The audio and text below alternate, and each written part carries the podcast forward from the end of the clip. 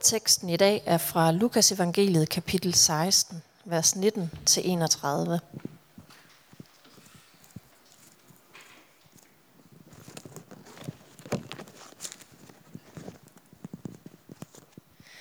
Der var en rig mand, som klædte sig i purpur og fint linned, og hver dag levede i fest og pragt.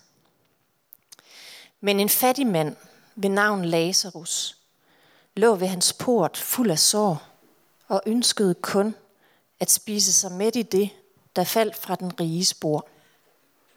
Og hundene kom til med og slikkede hans sår. Så døde den fattige, og han blev af englene båret hen i Abrahams skød. Også den rige døde og blev begravet.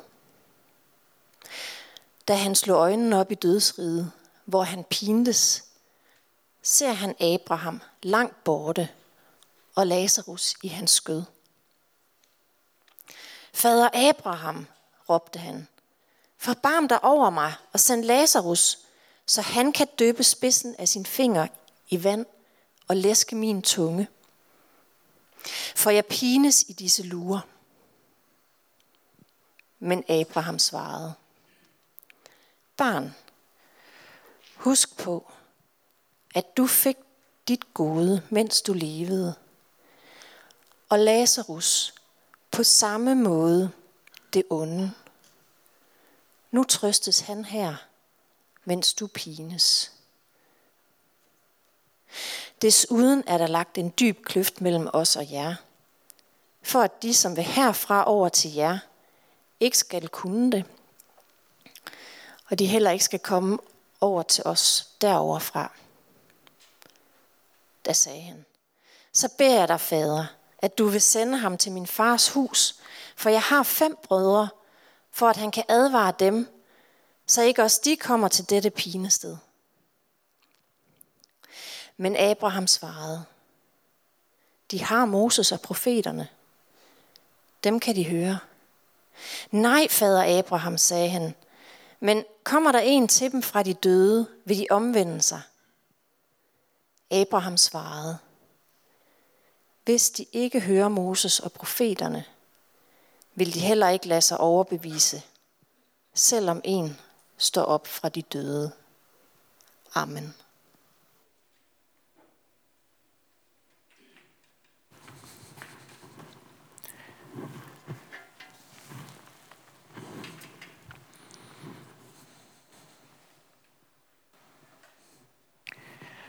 Godmorgen.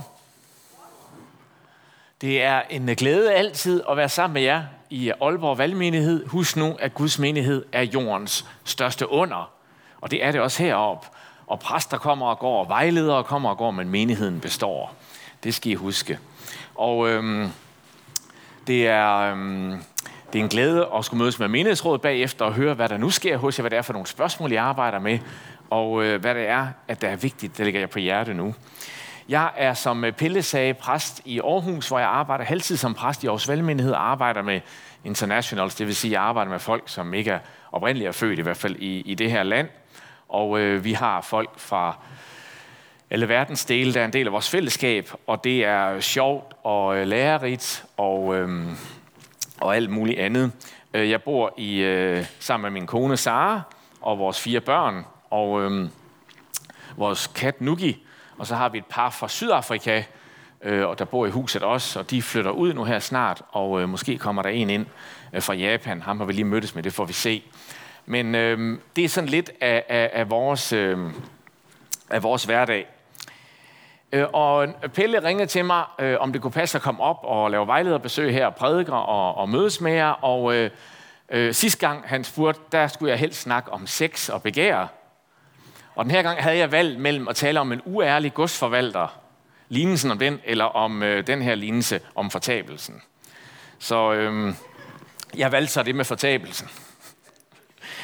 øh, og øh, siger jeg med et smil her. Jeg ved, nogle gange ved man ikke, om man skal grine eller man skal græde. Men øh, det er i hvert fald øh, udtryk for, at I tager fat i nogle af de tekster i Bibelen og nogle af de fortællinger af Jesus, som vi kan have det svært med. Og øh, jeg ved ikke, hvordan I har det, øh, da jeg var yngre, så havde jeg det sværest med det i Bibelen, jeg ikke forstod. Øh, men efterhånden jeg ved ældre, så har jeg det faktisk sværest med det, jeg forstår. Øh, for eksempel siger Jesus, at man skal tilgive, og hvis du syv gange på den samme dag, din bror, siger Jesus, eller din næste, kommer og beder om tilgivelse, så skal du tilgive igen. Det er faktisk ikke spor svært at forstå, men det er godt nok svært at leve, ikke? Så øh, det der med, hvad der er svært i Bibelen, øh, det kan have sådan to sider. Øh, hvis man synes, der er noget, der er svært at forstå, og det synes jeg virkelig også nogle gange, så øh, kan man tænke på øh, Peter, der skriver nogle få breve i Nytestamentet, men til sydlandet kendte Paulus' breve, og siger, Peter skriver i sit brev, at Paulus er nogle gange svær at forstå. Så når selv apostlen Peter har svært ved at forstå Paulus, så kan vi også leve med det. I dag skal vi tale om Bibelens tale om Guds dom, hævn, fortabelse – og øh, det skal vi gøre med udgangspunkt i den beretning, øh, som lige er blevet læst her. Det er en lignelse. Lignelsen om Abraham og Lazarus og den rige mand. Og der er noget specielt øh, ved den her lignelse. Det er faktisk den eneste lignelse i Nye Testamente, hvor der bruges navn. Lazarus, vende tilbage til. Lignelser har et budskab. Det er deres væsen. Vi kender det også fra H.C. Andersens eventyr. Der er ligesom en pointe i kejserens nye klæder, så er der alle mulige øh, fortællevinkler undervejs, men der er ligesom en pointe. Ikke? Og sådan er det også med lignelser. Så det handler om at lede efter, hvad er den ene pointe? Og hvis man ikke leder efter den ene hovedpointe, så kan man til at snuble i alle mulige detaljer. Et af problemerne ved den her lignelse er, at hvis der er en hovedpointe, så er en mulig udlægning, og sådan er den blevet udlagt, også i vores tid, at det faktisk er en form for øhm, karmalærer. Altså, hvis man i det her liv har været fattig og været på den, så får man et bedre liv senere. Man har ligesom afbrændt sin karma, eller hvad man skal sige. Og hvis man i det her liv har været på første klasse, så kommer man på bunden. Problemet ved den pointe og den udlægning er, at det passer ikke med noget som helst af det, Jesus ellers siger i Nyt Testament. Så vi er nødt til at grave lidt dybere. Den her lignelse kommer efter tre andre lignelser, tre andre historier, Jesus har fortalt. Det alle sammen handler om behovet for frelse eller hjælp, eller at nogen griber ind, fordi man er på den. Den første i kapitel 15 er jo den kendte lignelse om de to sønner, der er på hver deres måde fortabte. Og den ene, han øsler og mister alting. Så kommer beretningen om den uærlige godsforvalter, jeg tror, Pelle har talt, eller skal snart tale om den. Der øsler pengene bort. Igen, han mister noget. Han fik noget, han skulle tage vare på, men han magter det ikke. Det går galt for ham. Og så kommer lignelsen om en rig mand, der mister alle sine penge. Så vi er i gang med nogle historier, hvor Jesus fortæller om at miste det hele, og hvordan man reagerer, når man er på den. Hvordan man reagerer, når man virkelig er afhængig af, at en anden gør noget. Så nøglen til lignelserne her er formentlig den samme her. Det handler om noget, vi mister, og hvordan vi reagerer på det. Og her har vi altså en rig mand, der mister hans status. Han gik meget, meget fint klædt. Der er næsten eko til H.C. Andersens øh, eventyr om kejserens nye klæder, og hos Andersen kendte jo også som bekendt Bibelen meget godt. Faktisk står der på i grundteksten her om det fineste tøj, han gik i, Øh, der står bushos på græsk, det betyder undertøj. Så han var altså en, en mand, der gik med silkeundertøj. Og øh, hvis det var en historie om en rig kvinde, ville det have været lingerie, ikke? Så Jesus har humor på en eller anden måde. Han fremstiller ham som meget ekscentrisk. Og øh, som sagt, så hedder den fattige mand Lazarus. Der plejer ikke at være navne i lignelser, men Lazarus betyder den, som Gud hjælper. Og Lazarus venner, de slæbte ham ifølge den her historie Jesus hen til den rige mands port hver dag. Så han blev slæbt hen og lagt herude ved døren til Aalborg Valgmenighed hver eneste søndag. Og så Pelles tjenere, de gik ud og hældte nogle rester ud, men det var ikke til ham. Det var til, øh, det var til hundene, øh, som hører til øh, huset der. Men Lazarus lå der, for så kunne han nå at få fat i noget, inden hundene åd det hele. Og de eneste, der viste ham barmhjertighed, det var faktisk hundene. For de slikkede hans sår. Og det er sådan, at spyt fra hunde indeholder et antibiotika-lignende stof, og det har været brugt meget i historien, også i krige, øh, til at læge sår. Så øh, De eneste, der gør noget godt for Lazarus, er hundene. Nu sker der i det siger Jesus, at den fattige Lazarus døde, og det gjorde også den rige mand. Og den rige mand, på en eller anden måde i dødsriget, kan nu se Lazarus. Ham han havde ignoreret hele sit liv, får han pludselig øje på nu. Han har aldrig haft syn for ham før, men nu i dødsriget får han øje på Lazarus. Så nu er spørgsmålet, det her klimakset af Jesu fortælling, fordi hvordan reagerer den rige mand, når han nu i dødsriget pines og får øje på Lazarus? Hvad kommer der ud af ham? Råber han til Lazarus, sådan kunne historien jo også have været. Nu ser jeg, hvilket koldt hjerte jeg havde. Nu ser jeg, at du lå jo der ved min port, men jeg indsede dig ikke. Vil du tilgive mig? Det kunne have været sådan, historien var. Men det grusomme i den er, at sådan er den ikke. Nej, den rige mand ser stadigvæk på Lazarus på den samme måde. Hey, send ham lige over med noget vand til mig, for jeg har det varmt her, hvor jeg er. Ja, vi må gerne grine, for det er grotesk, og det er en grotesk historie. Og for øvrigt, når du så har hentet vand til mig, kan du så ikke lige gå tilbage til mine brødre og advare dem. Hele lignelsens pointe kommer frem i præcis den scene. For den rige mand vil ikke bede den eneste mulige bøn til Gud. Bøn om tilgivelse. Det er det egentlige grusomme i den her historie. At det er en historie om et menneske, der har forhærdet så meget, at selv når alt går op for en, så er det den eneste bøn, man ikke kan bede. Bønnen, tilgiv mig.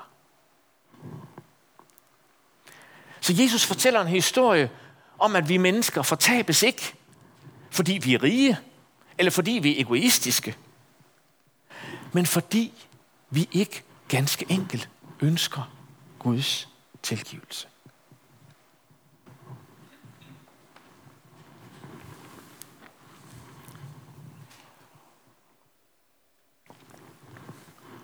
Det er meget væsentligt. Det vil sige, Jesus siger, dødsriget, helvede, fortabelsen, hvad ord vi end sætter på det, det er en eksistensform, hvor der slet ikke bedes om tilgivelse. Det er ikke en eksistensform, hvor mennesker råber om noget til en i Gud, men nu er det desværre for sent. Nej, det er en eksistensform, hvor der slet ikke råbes om noget. Ja, hvor nåden og tilgivelsen slet ikke er en del af den eksistensform.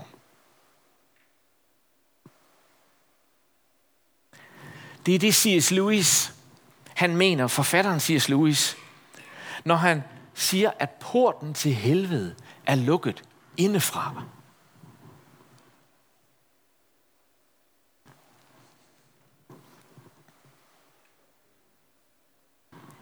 Og nu kommer jo så den indvending. Jamen, hvordan kan Gud, som Bibelen siger, er kærlighed? Bibelen siger, Gud er kærlighed. Hvordan kan han så tillade, at mennesker fortabes?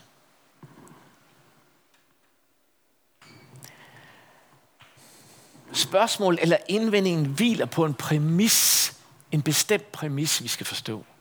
Nemlig at mennesker, der i det her liv intet vil have med Gud at gøre, gerne vil have med ham at gøre i evigheden.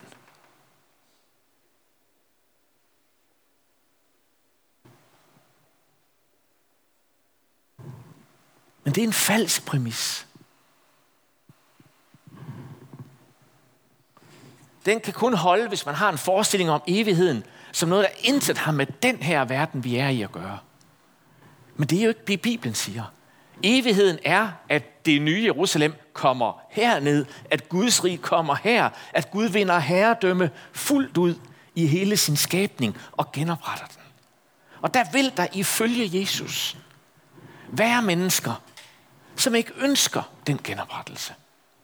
Som ikke vil have med Gud at gøre i det her liv, og derfor vil det de heller ikke i evigheden. Det er det skandaløse. C.S. Lewis skriver sådan her. I sidste ende er der kun i yderste, på yderste forstand to slags mennesker. Dem, som siger, Gud, din vilje ske. Og dem, til hvem Gud til sidst siger, din vilje ske. Man fortabes, siger C.S. Lewis, fordi man har valgt det. For den, som søger, vil finde. Og den, som banker på for ham eller hende, skal der lukkes op. Så skriver han i bogen Den store skilsmisse. Så jeg kan anbefale jer at læse, hvis I reflekterer mere over det, jeg taler om i dag. Gud er altså nådefuld, generøs. Han tilgiver. Han vredes for en tid, men er barmhjertig til evig tid, siger skriften. Jesus bad på korset, og han viser os, hvem Gud er. Tilgiv dem. Tilgivelse er altid mulig hos Gud. Men som mennesker bærer vi en hårdhed og en kulde med os, som kan forhærde os over for tilgivelse og forsoning. Og det er det egentlig rystende ved den her lignelse. Dit hjertes dør har et håndtag på indersiden, og Gud tvinger sig aldrig vej til et menneskes hjerte. Hvorfor? For det er imod kærlighedens væsen. Selv i et tvangsægteskab kan man jo ikke tvinge nogen til at elske. Det lader sig ikke gøre. For sådan er kærlighedens væsen ikke.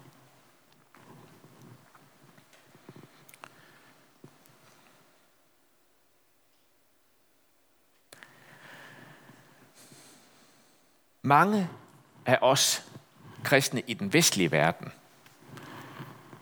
vi finder tanken om Guds dom meget vanskelig. Vi kan have det sådan noget, vi håber. Vi sidder der på alfakurset med mennesker. Vi håber ikke lige, det kommer op. Vi håber ikke lige, vores nabo spørger, tror du egentlig, at jeg skal leve evigt, eller fortabes, eller... For de fleste kristne i, den, i de fleste perioder i historien har det været helt anderledes. Der har tanken om Guds retfærdige dom været gode nyheder, været et evangelium.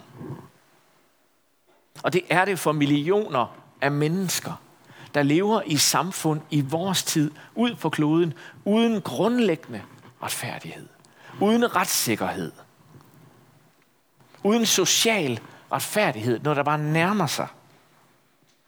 For dem er det gode nyheder, at der er en Gud, som vil genoprette alting, og dermed også dømme.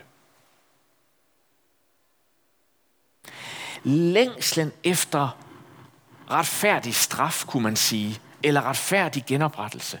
Den er simpelthen på mental afstand for os. Fordi vi har lært at sige dialog, forhandling og demokrati, det er løsning på alle konflikter. Det er sådan, vi tænker i Vesten. Men for den i et land i verden lige nu, i Syrien, der har set sit hus blive brændt, sin familie blive voldtaget i borgerkrig, så høres vores ord om demokrati og dialog og forhandling ikke som nogen reel interesse for dem og den uretfærdighed, de møder. Troen på, at Gud selv en dag vil dømme og imødekomme menneskers passion for retfærdighed er gode nyheder.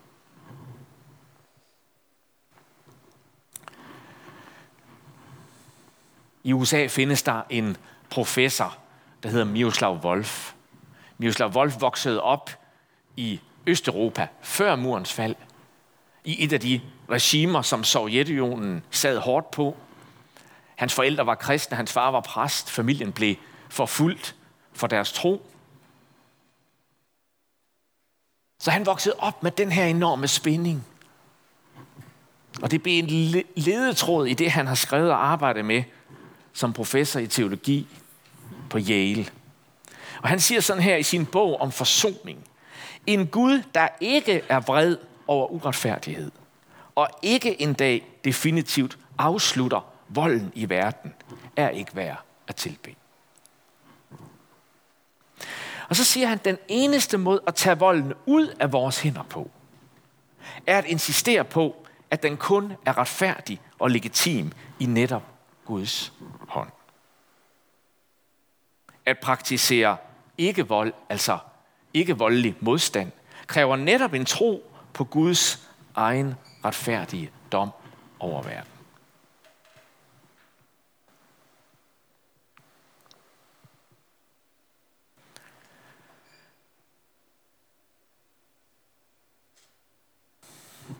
I dag fortæller Jesus en historie om en mand, som levede med dyb uretfærdighed lige uden for sin dør. Og det påvirkede ham ikke.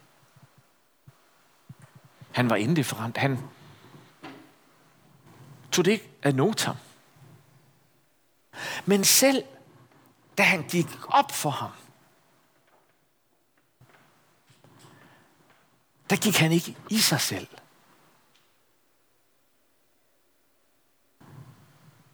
Der bad han ikke, Gud tilgive mig.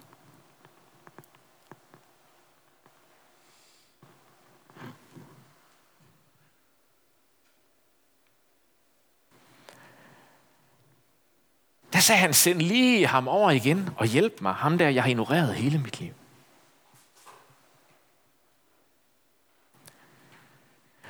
Den rige mand fortabtes ikke, fordi han var rig. Fordi han var syndig. Fordi han var selvoptaget, som os, der sidder her også er, i hvert fald på en global skala. Nej. Han fortabtes, fordi at da det gik op for ham, der bad han ikke om tilgivelse. Ikke om noget. Søgte ikke forsoning. Søgte ikke at blive en del af Guds genoprettelse af alting. Men lukkede fuldstændig af.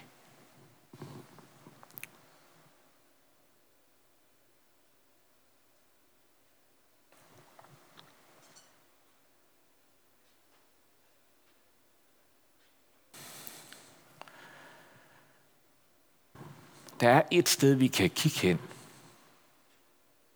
når det går op for os, at vi ikke kan frelse os selv.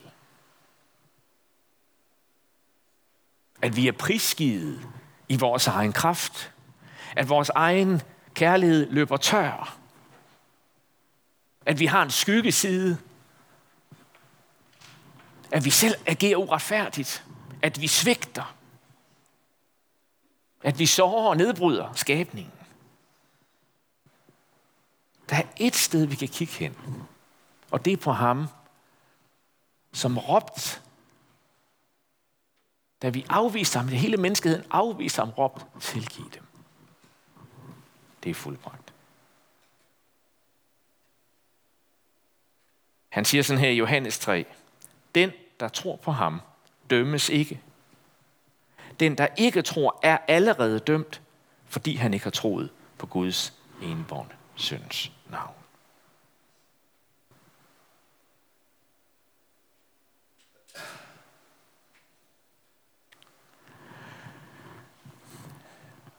For nogle år siden var jeg med familien i Berlin. Og øh, jeg øh, gik sammen med familien til det jødiske museum i Berlin. Nogle af jer har sikkert været der. En del af museet det er Museum over jødisk historie i Tyskland og i til dels i Europa. Øhm, helt fra år 70, Jerusalems ødelæggelse og frem til i dag. En del af udstillingen er Holocaust-udstillingen, naturligvis. Og der er lavet et meget, øh, et meget voldsomt mindesmærke, hvor man går af trapper ned i en kælder. Og man bliver bare ved med at gå nedad. Og man er lidt spændt på, hvad er det, jeg kommer ned til? Og til sidst står man nede i noget, der er som et højt tårn. Man står helt nede på bunden i et kæmpe tårn.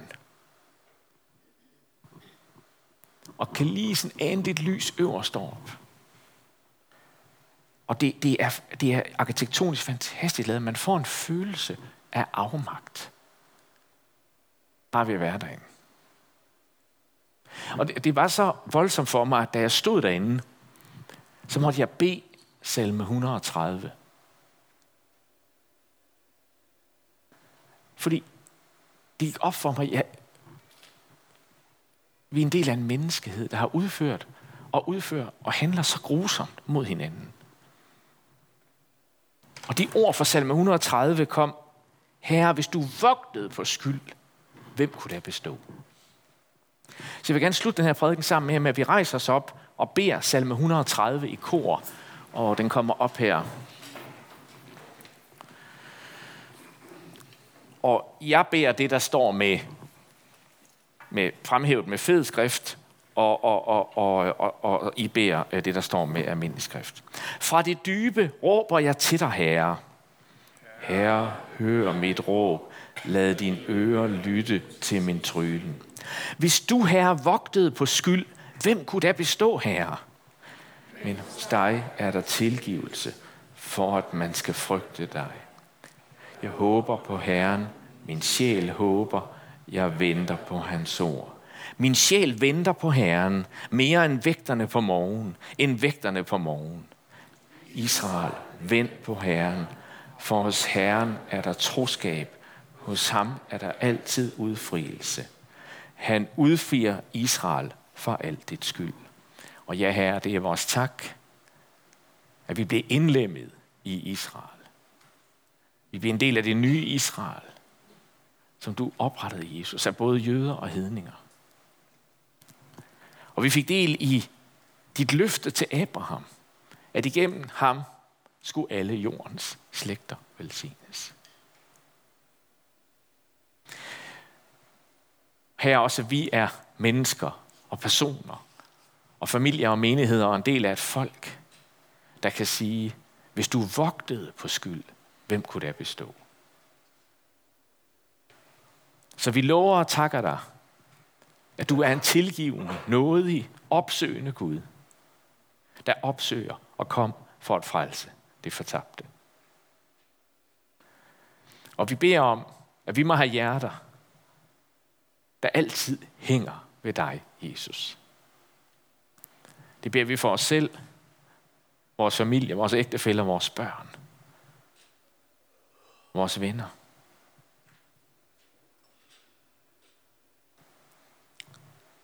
Vi beder, at det sløve hjerter må blive friske og vågne igen.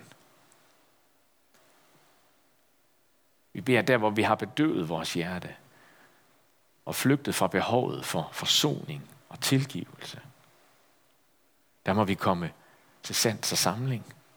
Gå i os selv og bed dig og mennesker der, hvor der er behov for det, om tilgivelse. Og vi beder, at når den fattige ligger ved vores dør, så må vores hjerte bevæges. Så må vi bruge de ting, du har givet os i den situation. Og vi beder her for de gange, vi ikke slår til. De gange, vi svigter. Tilgiv os. Og tak, at det er gode nyheder, at en dag genopretter du alting og dømmer et hvert menneske. Og den, som tror på dig, allerede er gået fra døden til liv. Det takker vi dig for i Jesu navn. Amen.